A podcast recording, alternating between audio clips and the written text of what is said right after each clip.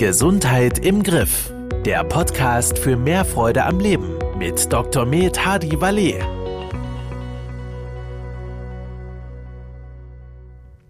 Herzlich willkommen im Podcast Gesundheit im Griff.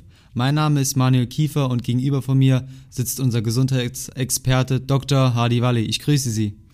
Guten Tag, Herr Kiefer. Ich hoffe, Ihnen geht's gut. Äh, wir beschäftigen uns heute mit der Thematik Sport und alles rund um die Sporternährung. Äh, die erste Frage an Sie, machen Sie viel Sport? Also erste Antwort ist, mir geht es gut, ja, und ich hoffe, das bleibt auch so. Und das hängt sicherlich auch damit zusammen, dass ich Sport mache.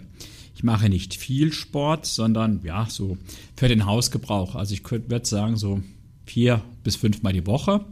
Ja, äh, so eine ja, Dreiviertel bis eine Stunde. Wie sieht das dann bei Ihnen aus? Wie kann ich mir das vorstellen? Kraftsport, Handeln? Äh, Im Winter verstärkt Kraftsport. Also äh, ich trainiere gerne morgens. Äh, rudere auch dann, also Kraftausdauer ist das, dann aber auch Hanteln und auch so ein Fitnessturm, also eigentlich wie im Fitnessstudio. Im Sommer laufe ich dann mehr. Also jetzt ist schon so die gute Zeit zum Laufen, aber ansonsten bin ich nicht der, der nachts mit der Stirnlampe durch den Wald läuft. Also ich laufe schon gerne bei Tageslicht. Genauso geht es mir eigentlich auch, ne? wenn das Wetter das hergibt, gehe ich raus, gehe ich an die frische Luft, äh, gehe gern auch mal joggen, treffe mich dann auch, wenn es möglich ist, mit Freunden oder in Gruppen, mache gemeinsam äh, Sport. Ich bin auch zum Beispiel seit 20 Jahren aktiv in einem Fußballverein. Das ist auch immer so eine Sache. Waren Sie auch mal äh, in einem Team oder im Teamsport aktiv? Wie sah ja, es bei Ihnen aus? Ich habe früher also äh, aktiv Volleyball gespielt, bis mir dann eine Kniegelenkserkrankung mit Knieoperation dazwischen kam. Ich habe danach wirklich wahnsinnigerweise, muss man sagen, man ist ja als junger Mensch äh, sehr ehrgeizig, wieder angefangen. Aber dann haben mich die Beschwerden ganz schnell eingeholt, sodass ich das leider beenden musste dann. Ich glaube, das Thema Sportverletzungen, das müsste man nochmal separat äh, besprechen. Da gibt es ja auch wirklich viel, äh, viel Mythen oder auch viel äh, Geschichten um das Thema, wie man sich vorbeugen kann, präventiv für Sportverletzungen. Aber ich glaube, äh, da sollte man einen anderen Termin dafür nutzen. Also da könnte ich Ihnen eine lange Geschichte er äh, äh, erzählen über mein Knie, um meine Knieoperation und von wie mir alle Experten, in Anführungszeichen, vom Laufen dann abgeraten haben. Und ich könnte Ihnen jetzt erzählen, dass ich heute wieder auch 20 Kilometer am Stück laufen kann, aber das heben wir uns dann für den nächsten Podcast auf. So sieht's aus. Und äh, heute geht's ja auch speziell um Sporternährung. Wenn ich an das Thema Ernährung denke, ähm, assoziiere ich auch immer direkt das Thema Bewegung. Ähm, das ist ja eigentlich schon immer sehr analog zu sehen. Wenn ich gut, mich gut ernähre, Sport mache, habe ich meine Erfolge, ich nehme ab oder halte mein Gewicht. Im besten Fall äh, nehme ich jetzt auch noch Muskelmasse zu. Also Ernährung und Bewegung sind nicht zu trennen. Also erstens sind wir ja immer noch genetisch gesehen Jäger und Sammler. Das heißt also, ohne zu jagen oder zu sammeln, also ohne Bewegung gab es nichts zu essen. Und das sollte man sich heute immer noch vor Augen halten. Und zum anderen, zweitens bin ich ja, ja Ernährungsberater und werde oft gefragt, ja, wie soll ich mich ernähren? Da frage ich immer schon mal, ja, was machst du denn? Machst du Sport? Machst du keinen Sport? Also das heißt, äh, Ernährung, Bewegung sind ganz eng miteinander verknüpft und daraus resultieren die Ernährungsempfehlungen genauso. Das heißt, nur mit Sport oder nur mit Ernährung kann ich nicht langfristig meine Ziele erreichen, äh, wenn ich das jetzt äh, so richtig verstehe? Also ich sag mal so, äh, nur mit Sport können sie abnehmen, aber ob sie es langfristig halten, weiß ich nicht. Ja, Beispiel Joschka Fischer oder andere. Das heißt also, äh, wenn ich durch intensiven Sport abnehme, ja, dann muss ich eigentlich, um Gewicht zu halten, bei diesem intensiven Sport bleiben. Das machen viele Menschen falsch. Umgekehrt ist es so, sie können nur durch Ernährung abnehmen, aber die Nachhaltigkeit bedingt auch wiederum die Bewegung. Das heißt, ich sage mal so, Sport wird überschätzt, was Gewichtsreduktion angeht. Und genauso wird er unterschätzt, was Gewichtsstabilisierung angeht. Und ohne zusätzliche Bewegung und Sport gibt es keine dauerhafte Gesundheit. Also letztendlich kommen wir nicht drum herum. Genau. Äh, und wie sieht das aus? Wir sprechen hier über Sport, wir müssen uns aber auch die, die Zielgruppen anschauen. Wir haben ja oft über adipöse Leute gesprochen oder Leute, die äh, sportlich aktiv sind. Da muss man auch einfach differenzieren, was ist überhaupt möglich? Ja, also wenn ich sage, allein durch Sport abnehmen ist schwierig, äh, dann muss ich das natürlich schon etwas eingrenzen. Also wenn Sie messbar an Gewicht verlieren wollen, ja, so heißt es in den Leitlinien der Fachgesellschaften, müssen Sie ein kalorisches Defizit von mindestens 500 Kilokalorien am Tag schaffen. Das heißt, Sie müssen entweder 500 Kilokalorien am Tag mehr verbrauchen, als Sie essen oder entsprechend weniger essen. So. Wenn ich aber 500 Kilokalorien durch Sport verbrennen will, ist bei meinem Gewicht von etwa 80 Kilo, muss ich rund 10 Kilometer laufen und das etwa in einer Stunde.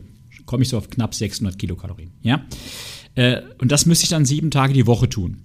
Wenn Sie dazu in der Lage sind, dann haben sie kein Gewichtsproblem. Also, also die Zielgruppe, die wir haben, die, die, die übergewichtig sind, die Knieprobleme haben, die vielleicht einen Diabetes haben, die können diese Intensität an Sport, die nötig wäre, um abzunehmen. Also man kann durch Sport abnehmen. Aber die meisten können es nicht, weil sie die Intensität nicht schaffen. Das ist das Problem. Genau, und äh, vielleicht gehen wir als erstes mal auf die sportlich Aktiven äh, ein. Wie sieht das aus? Wie sollte ich mich ernähren, wenn ich sportlich aktiv bin? Ich mache jetzt schon drei bis viermal die Woche meine Stunde äh, Sport. Ähm, muss ich hier viel Kohlenhydrate zu mir nehmen, weil ich viel Sport mache? Ein Teller Nudeln, äh, bevor ich rausgehe. Wie sieht das aus? Das werde ich oft gefragt und äh, leider gibt es nicht die pauschale Antwort. Ich muss ja fragen, was wollen Sie denn? Also ich sage mal ganz einfach, wenn Sie Fett verbrennen wollen, wenn Sie fettlos werden wollen, wenn Sie Ihren Körper definieren wollen, ja, äh, also wenn Sie das Sport machen aus Gesundheitsgründen, Gewichtsstabilisierung, dann sollten Sie den Teller Nudel vorher weglassen.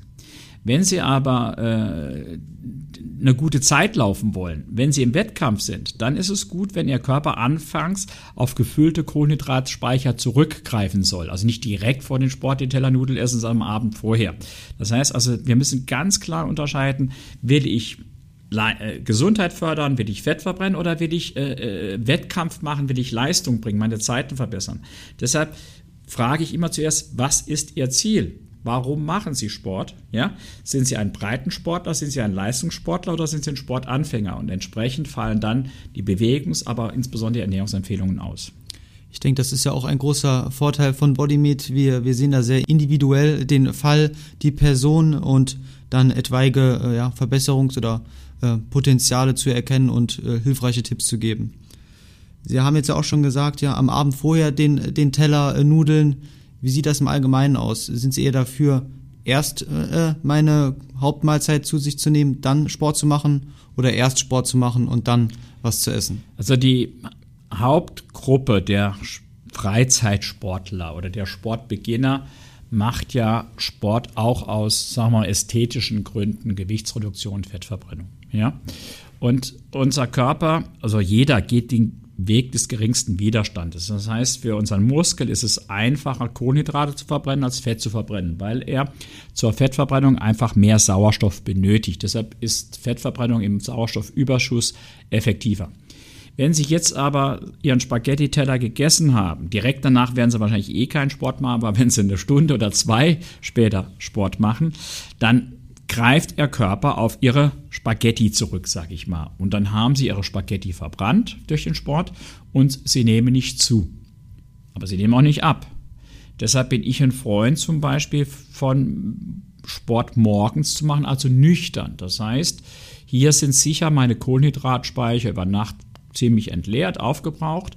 Ähm, das heißt, wenn ich dann Sport mache, aber wie gesagt dann kein Leistungssport, greift mein Körper viel, viel eher und viel, viel mehr auf Fett zurück, was ich eigentlich loswerden möchte. Von daher, äh, aber ich bin da nicht so leistungsfähig, als hätte ich mittags um 12 Uhr ordentlich gefuttert, würde dann vier, fünf Stunden warten und dann Sport machen. Das heißt, wenn Sie Gesundheitssport machen, so nenne ich es mal, also Freizeitsport jetzt, ja, dann ist es sicherlich gut, einen Abstand zum Essen von vier, fünf, sechs Stunden zu haben oder nüchtern zu laufen.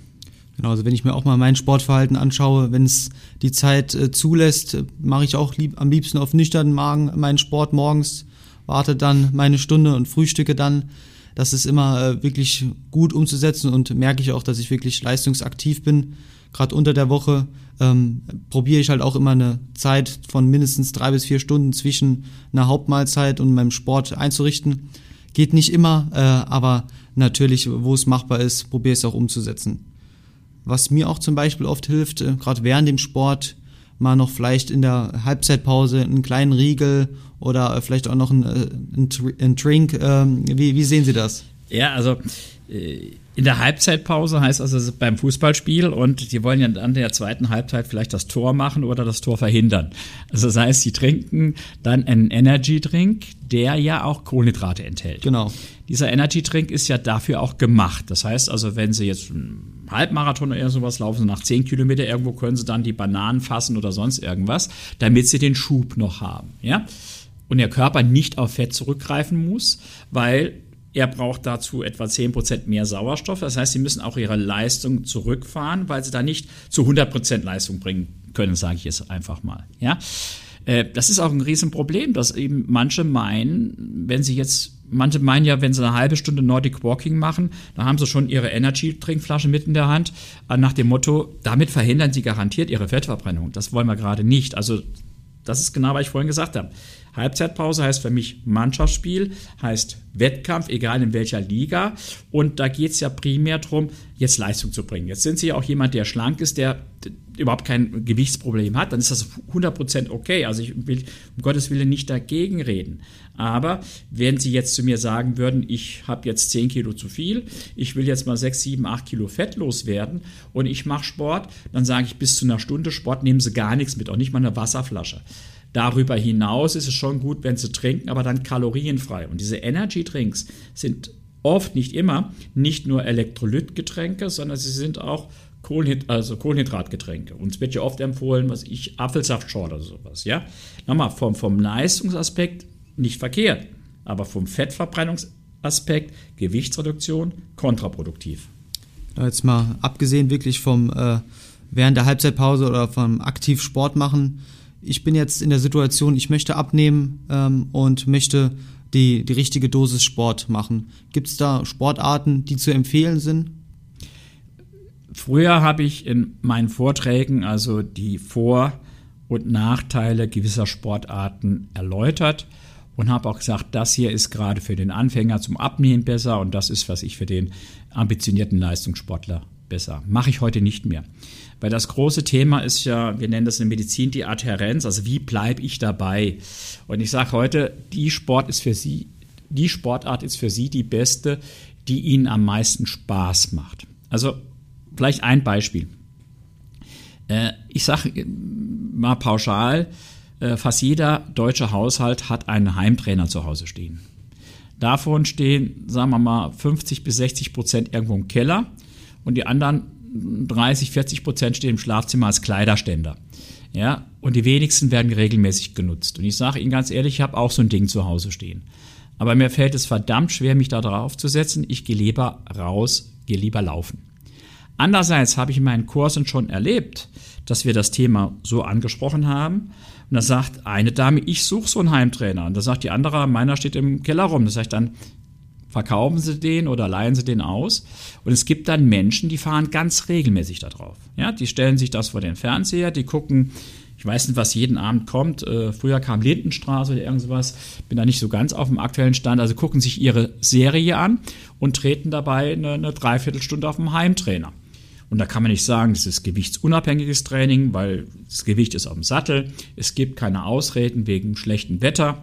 Ich habe eben die Ausrede gesagt, es ist dunkel, da laufe ich nicht. Das ist eigentlich auch nur eine Ausrede. Die gibt es dann auch nicht. Also es hat, man kann für alles Vor- und Nachteile. Aber weil es langweilig ist für viele, nicht für jeden. Der andere, die gern so eine Serie gucken, für die ist es nicht langweilig.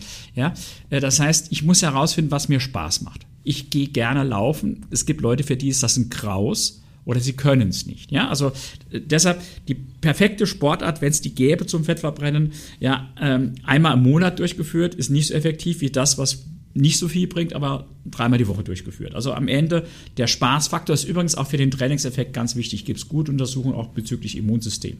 Ich denke, da ist auch einfach die Grundmessage. Hauptsache, man hat für sich äh, seinen Sport gefunden.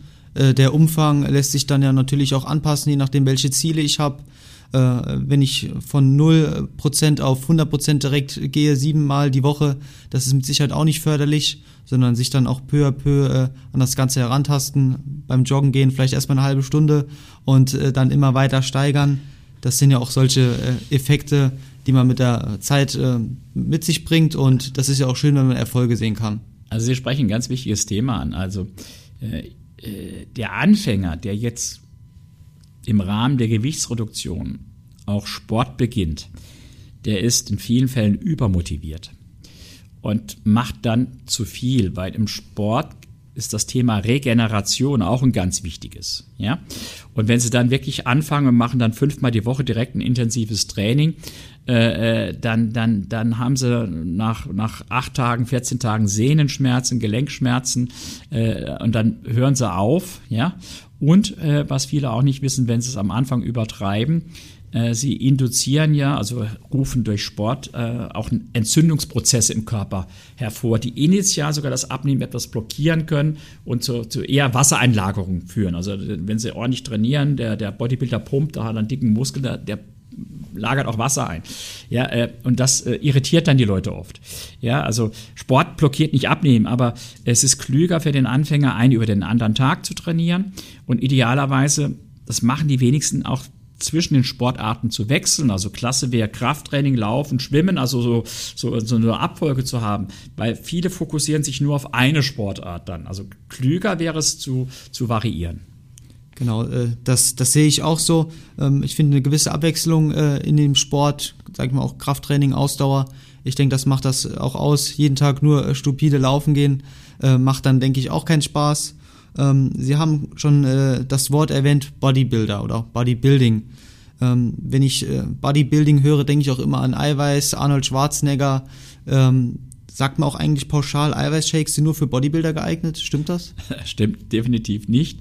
Also äh, früher hat man ja die Bodybuilder alle belächelt, ja. Äh, wer sich dicke Arme, nix im Hirn. Ja, ähm, Arnold Schwarzenegger hat es ja vorgemacht. Ich war immerhin Gouverneur äh, im großen Bundesstaat in Amerika äh, und äh, ist kein ganz dummer, sag ich mal. Also äh, wir haben von den Bodybuildern viel gelernt.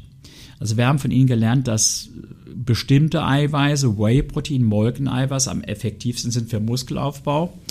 Wir, wir haben von ihnen gelernt, äh, dass Krafttraining äh, Gelenke eher entlastet und Krafttraining durchaus auch zur Fettverbrennung geeignet ist. Ja?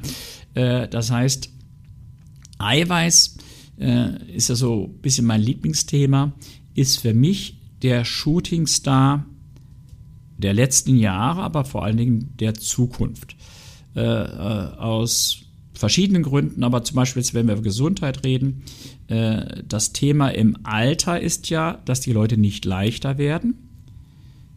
Im Gegenteil sogar etwas schwerer werden im Alter aber nicht wegen Muskelzuwachs, sondern eher wegen Muskelabbau und Fettzuwachs. Und viele Beschwerden des Alters, Immobilität, Sturzsyndrom, Fallneigung, ich sage aber auch Demenz und Typ 2 Diabetes, sind mitbedingt durch Muskelschwund. Wir nennen das im Alter eher die Sarkopenie. Und je älter ich bin, desto wichtiger wird eine gute Eiweißzufuhr und desto wichtiger wird Krafttraining. Und leider sieht es so aus, dass die Jungen äh, ihren Waschbrettbauch wollen, dass die in die Muckibude gehen, sage ich jetzt mal despektierlich, und dass die eher auf Eiweiß achten. Ja? Wenn ich aber in jungen Jahren ordentlich futtern kann, habe ich eigentlich immer auch genügend Eiweiß. Aber gerade wenn ich meine Energie, meine Kalorien irgendwo beschränken muss, ja, dann wird Eiweiß umso wichtiger. Ja, also gerade im Alter äh, ist Eiweiß wichtig. Auch das haben wir unter anderem auch von Bodybuildern gelernt, dass Eiweiß zum Beispiel die Niere nicht schädigt. Die haben ja früher wirklich unsinnig hohe Dosen, sage ich jetzt mal, sich an Eiweiß zugeführt über Shakes und was weiß ich alles.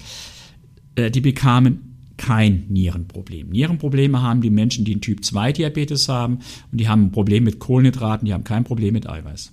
Sie sprechen von genug Eiweiß. Was heißt denn genug? Wie viel Gramm Eiweiß muss denn eine Frau, muss denn ein Mann, der sportlich aktiv ist, äh, zu sich nehmen am Tag? Also ist, also das Eiweiß wird immer bezogen, die Eiweißzufuhr pro Tag wird bezogen aus Kilogramm äh, Körpergewicht, wobei korrekter wäre eigentlich bezogen auf Sollgewicht. Also wenn jemand sehr adipös ist, können Sie das nicht linear hochrechnen. Ähm, es wurden jahrelang in Deutschland diese 0,8 Gramm pro Kilogramm Körpergewicht empfohlen. Ähm, historisch bedingt sage ich jetzt einfach mal, ist das aber das Minimum, was unser Körper braucht, um ausreichend versorgt zu sein. Und nach ausreichend kommt eben mangelhaft. Das kennen wir aus der Schule. So. Äh, eine gute Eiweißzufuhr hat man sich heute darauf geeinigt, oder eine befriedigende Eiweißzufuhr ist bei einem Gramm pro Kilogramm Körpergewicht Eine gute Eiweißzufuhr ist bei 1,2 Gramm pro Kilogramm Körpergewicht und Tag. Und ich sage jetzt heute, eine sehr gute Eiweißzufuhr ist bei 1,5 Gramm pro Kilogramm Körpergewicht und Tag. Also mal ein Beispiel, jetzt ein Mann, mich, äh, schon etwas älter, äh, rund 80 Kilo, etwas drüber, 81, 82, mal 1,2 Gramm pro Kilogramm Körpergewicht und Tag wären dann etwa 100 Gramm Eiweiß. Ich mache aber auch Sport, ich mache auch Krafttraining und denke eher noch eher lieber Muskeln, ein paar Muskeln aufbauen als abbauen, so dass ich versuche auf äh, 100 bis 120 Gramm Eiweiß ja, zu kommen. Das heißt also, es wären bei meinem Gewicht dann zwischen 1,2 Gramm und 1,5 Gramm äh, pro Kilogramm Körpergewicht Eiweiß und Tag. Das heißt, ich mache jetzt genügend äh, Sport, ich habe meine Sportart für mich gefunden, ich nehme auch genügend Eiweiße zu mir, ernähre mich nach dem Low Carb, nach dem mediterranen Prinzip. Und jetzt noch eine Sache, die ich gerne ansprechen würde. Wie sehen Sie denn das Thema Nahrungsergänzungsmittel? Ich mache jetzt meine Bewegung, mein, mein Sport. Äh, ich möchte jetzt noch Vitamin äh, D, Magnesium, Zink, Kreatin zu mir nehmen. Ist das zu empfehlen, sowas? Also was Sie gerade aufgezählt haben, hätte ich nichts dagegen. also äh, Nahrungsergänzungsmittel ergänzen die Nahrung, wie der Name schon sagt, und ersetzen sie nicht. Das ist schon mal ganz wichtig. Also es gibt Menschen, die meinen, äh, ein oder zwei Kapseln Omega-3-Fettsäuren würden ersetzen, dass sie sich besser ernähren und Fisch zu sich nehmen. Das stimmt so nicht. Ja, das heißt, die Basis ist immer eine gesunde Ernährung. Dennoch kann eine Nahrungsergänzung sinnvoll sein. Wenn Sie Vitamin D ansprechen, dann ist es so, dass wir früher den Kindern Lebertran eingeflößt haben, damit sie unter anderem Omega-3 und Vitamin D haben. Vitamin D über die Nahrung führen sie sich irrelevant zu. Das heißt, unser Körper kann ja Vitamin D selbst bilden, setzt aber voraus, dass sie sich der Sonne aussetzt und setzt auch voraus, dass die Sonne eine gewisse Kraft, wir nennen das UVB oder UV-Index hat, also eine gewisse Intensität, damit diese Vitamin B D-Bildung in der Haut, sage ich jetzt einfach mal, angeregt wird. Und einfach geografisch bedingt, weil in den Wintermonaten unsere Sonne, die Sonne so flach steht in, in unseren Breiten und dadurch viel Sonnenkraft durch die Atmosphäre absorbiert wird, ja, sind wir wirklich in Deutschland nicht in der Lage, von Oktober bis März Vitamin D zu bilden. Und im Sommer sind wir nur in der Lage, je nach also Frühjahr, Herbst dann äh, nur von, von 12 bis 2 ungefähr und im Hochsommer von, von 11 bis, bis, bis 14 oder 15 Uhr. Ja, das, und sie müssen aber mittags draußen sein und wir sind alle Büroarbeiter. Ja, ich sage also, jemand, der im Sommer mit freiem Oberkörper die Autobahn betoniert, der braucht kein Vitamin D einzunehmen. Ja, der aber mittags im Büro sitzt, ja, äh, äh, und nicht rauskommt, so wie ich, ja, der sollte Vitamin D einnehmen, weil die Daten sagen eindeutig, wir haben in etwa 80 Prozent der, der äh, Bevölkerung in Deutschland einen messbaren Vitamin D-Mangel, wobei diese Grenzwerte, die gemessen sind, schon sehr, sehr niedrig sind. Also äh, das heißt ja, den Mangel können Sie auch definieren, wie hoch oder niedrig Sie die Grenzwerte setzen. Also ich bin davon überzeugt, dass wahrscheinlich 90 Prozent der Bevölkerung von einer Vitamin D-Einnahme profitieren würde. Das heißt, dieses Problem, was das Sonnenhormon äh, angeht, hat man im Süden eher weniger. Aber wir gerade hier in Deutschland, ne, von Oktober bis Ostern, ist so ein Vitaminzufuhr, äh, Vitamin D-Zufuhr mit Sicherheit auf jeden Fall zu empfehlen. Ja. ja, oder auch im Sommer, wenn sie immer drinnen sind. Also ich gehe im Sommer gern hier, wenn ich äh, aus, aus der Arbeit hier rauskomme, was ich, 5, 6 Uhr oder was, äh, noch kurz ins Freibad ein paar, paar Bahnen schwimmen oder sowas. Äh, da bilde ich aber kein Vitamin D mehr, kann ich abschreiben, ja. In der Mittagspause bin ich also hier im Haus, ja. Und vielleicht noch eins, ähm, ähm, in Deutschland ist leider immer noch so, dass äh, viele Menschen Vitamin D falsch einnehmen. Das ist auch der Grund, warum immer wieder diskutiert wird, ist es sinnvoll oder nicht. Ja, weil bei uns hat sich so eingebürgert, in anderen Ländern übrigens auch, dass man Vitamin D im Bolus nimmt. Also typisch sind so die 20.000 Einheiten einmal die Woche. Das kommt historisch bedingt daher, dass man Vitamin D ursprünglich für die Knochengesundheit erforscht hat und dann klappt das auch. Wir wissen aber heute, dass Vitamin D vielfältige Funktionen hat. Sie können zum Beispiel Ihr Infektionsrisiko für Viren deutlich senken.